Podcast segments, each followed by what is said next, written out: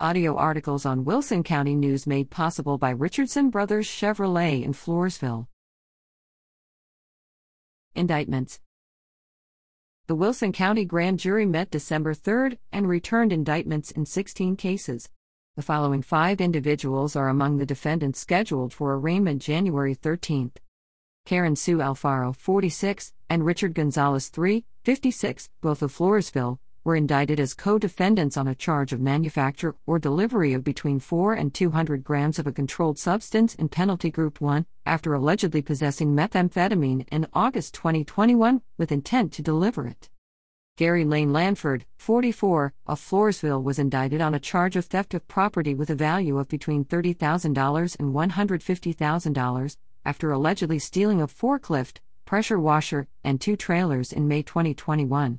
The charge is enhanced by his previous felony convictions in February 2020 for tampering with evidence and having prohibited item in a correctional facility, March 2016 for theft against an elderly person, and January 2011 for theft.